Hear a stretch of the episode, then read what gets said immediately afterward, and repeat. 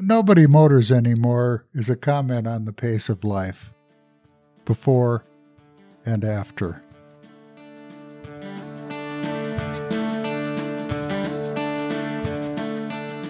Hello, and welcome to Notes from the Bee Yard.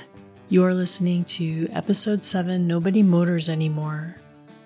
Notes from the Bee Yard is about more than beekeeping, it's also about the fabric of Western life and the passage of time. This episode is special because it's more about the writer than it is about the bees. It's about change and taking the back way home. My name is Laura Tyler. I'm your producer and host. This is episode 7 Nobody Motors Anymore, written and read by Colorado beekeeper Tom Theobald. Stay tuned through the end to hear Tom and I chat about growth along Colorado's Front Range and the perspective shift that happens when you work with bees.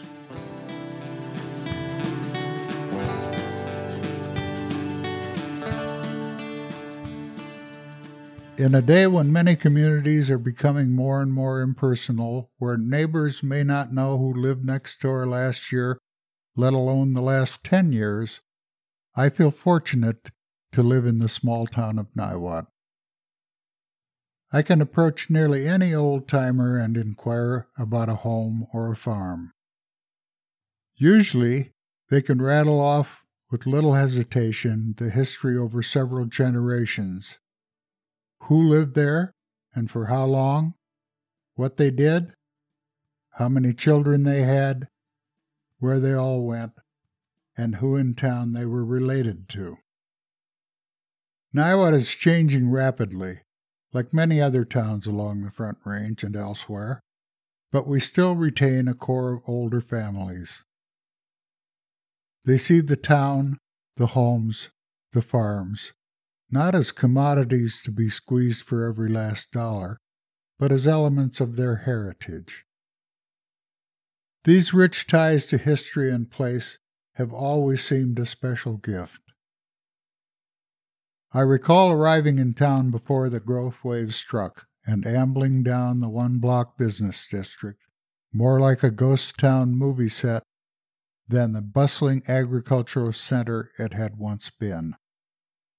Stopping at the one room Niwot Tribune building, I peered through the large front windows, dusty and fly specked over the years since the paper had closed down. In the dark recesses to the rear, Beneath a blanket of dust and many generations of spider webs, the desk and printing plant remained. I remember wondering what tales of small town life had passed through that old lead type. Our current paper occasionally runs excerpts from the Niwot Tribune of a half century ago, and I enjoy reading them. I recognize many of the names, and some of those people I even caught among my friends. Back then, there was no global warming or ozone holes, no savings and loan failures or growth controversies, just simple, uncomplicated things, recordings of the fabric of life in a small western town.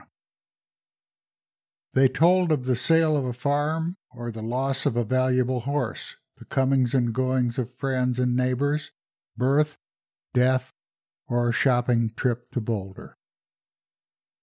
One entry for February 1939 gave me a particular chuckle. It said only, Doyle Jones finished building another chicken house last week. I found it interesting because we own the Jones place, at one time a chicken farm which supplied eggs to the University of Colorado. By the time we arrived, the farm had been divided, but the house and barn remained, as did the concrete floors of long departed chicken houses. I remember sweating in the sun with my good friend Gary and a rutted jackhammer as we nibbled the slab into bite sized chunks that could be lifted by a human being. I took out thirteen pickup loads of rubble, then borrowed Leonard Johnson's large grain truck for three additional loads. Rich garden soil now lies where that chicken house once stood, and I felt a very personal tie to the history of my town as I read that 50 years ago, Doyle Jones had finished another damn chicken house and poured a real good floor, I'll bet. Later, another entry appeared for June 22, 1939. All it said was Sam Harvey and A.L. Newell motored to Sterling last Saturday. My first thought was what a quaint way to describe a trip. When was the last time you motored anywhere? But then I realized that it was really more than quaint. It reflected a way of life, a pace from the past, a view of things that I have always found attractive and seductive.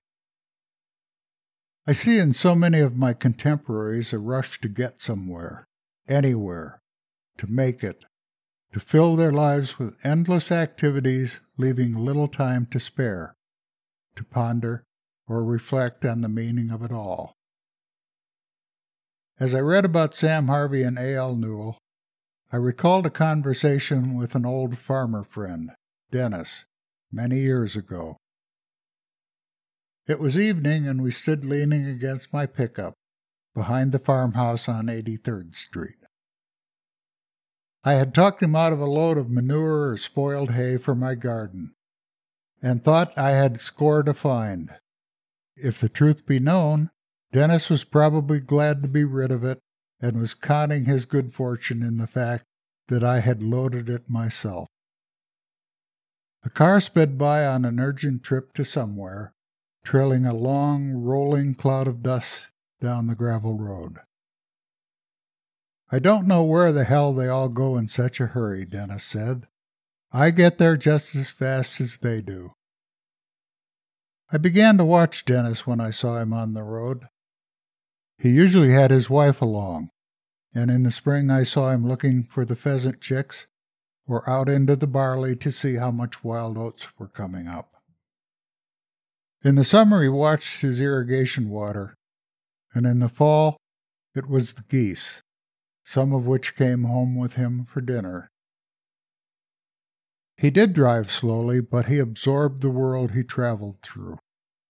And he did indeed get there almost as fast as everyone else.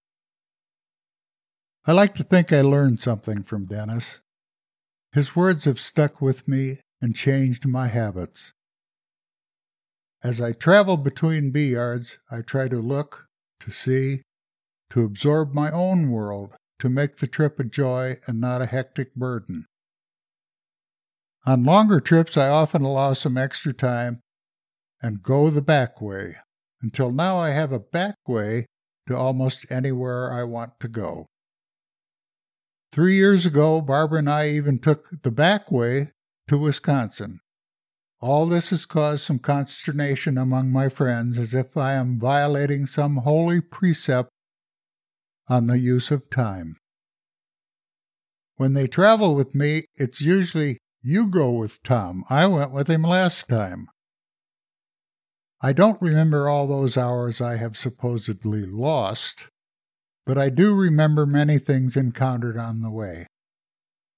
Sometimes, to break my own routine, I'll take off for two or three days of pointless wandering through the small towns of Nebraska or Wyoming, Montana or South Dakota.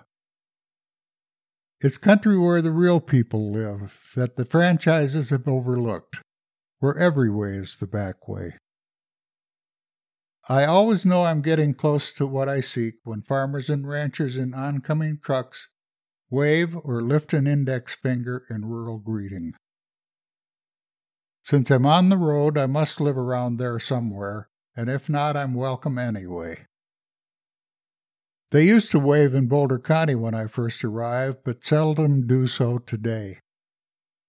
The greeting, when it does occur, too often involves some other combination of fingers, to signify that you failed to floor it the instant the light went green. All this has changed the place, the pace of life, the sense of things. We scurry about like little mice from cheese to cheese and screech at each other in our rush. Because nobody motors anymore. Or do they?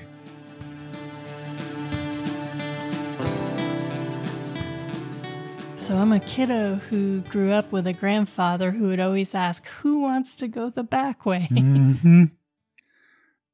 My daughter Tracy thanked me several years ago. She said, uh, Dad, thanks for introducing me to the back roads.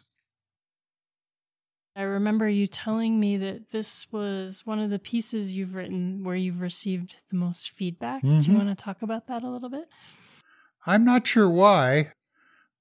Remember, this was early on in my writing of the columns, but Nobody Motors anymore seemed to touch people more than the ones that I had done up to that time. It was the favorite of many people, M- mine as well. So you wrote this in 1990, I think, and I can understand what you're talking about with the pace of growth. It's like Mhm. Change has accelerated. I feel like I'm looking at it through a different lens of maybe in the past wanting to maybe I had a feeling more of wanting things not to change and now I think it's more of an acceptance that change is just part of life. Yeah, the pace of life has changed. The uh, the road that we're talking about in this column is now paved and has been for years, as as have many other formerly gravel roads, including the one right past the front of my house. And the gravel roads in Boulder County and along much of the front range, at least down here on the plains, have become precious over time. There was something that I wanted to ask you about where you said real people live here. What do you mean by real people? Do you remember what scene that was? It's a country where the real people live that the franchises have overlooked, where every way is the back way. Well, I guess I'm making a comment on my own work and my own view of life. I uh, I opted for a community at the time, at least, that was still quite quiet, still agriculturally based for the most part, and it's a little bit of arrogance to say the country where the real people live. I meant that to mean the people that I identified with. If we look up and down the Front Range now, we're dominated by franchises, and it's not just here, it's everywhere.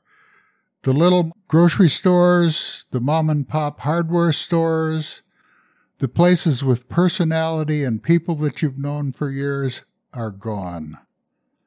The franchises have discovered the Front Range, and it has changed the pace of life and the character of all of the communities up and down the Front Range. Not necessarily for the bad, but uh, certainly uh, contrary to what I was looking for. And then there's this other sweet little piece where you're talking about sweating in the sun with your good friend Gary. You have a jackhammer and you're nibbling at the slab into bite sized chunks that could be lifted by a human being. And I love that you said that because I feel like keeping bees did shift my perspective a little bit. And I think I became slightly more aware that humans are a species with a set of behaviors just like bees are Mhm. species. Mm-hmm. Oh, sure. I think uh, without becoming too philosophical, I think the bees are a metaphor for life.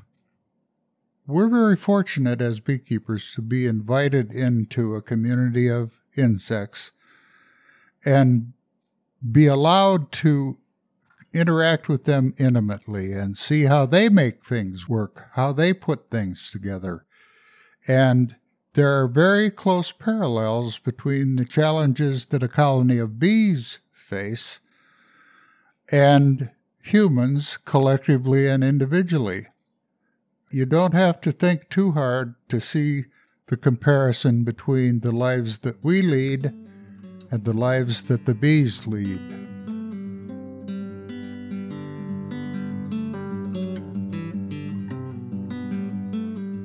Thank you for listening to the Notes from the Bee Yard podcast. We publish new episodes on Fridays at noon. Join us next week. Until then, hop on over to notesfromthebeeyard.buzz to subscribe and join our new Facebook group,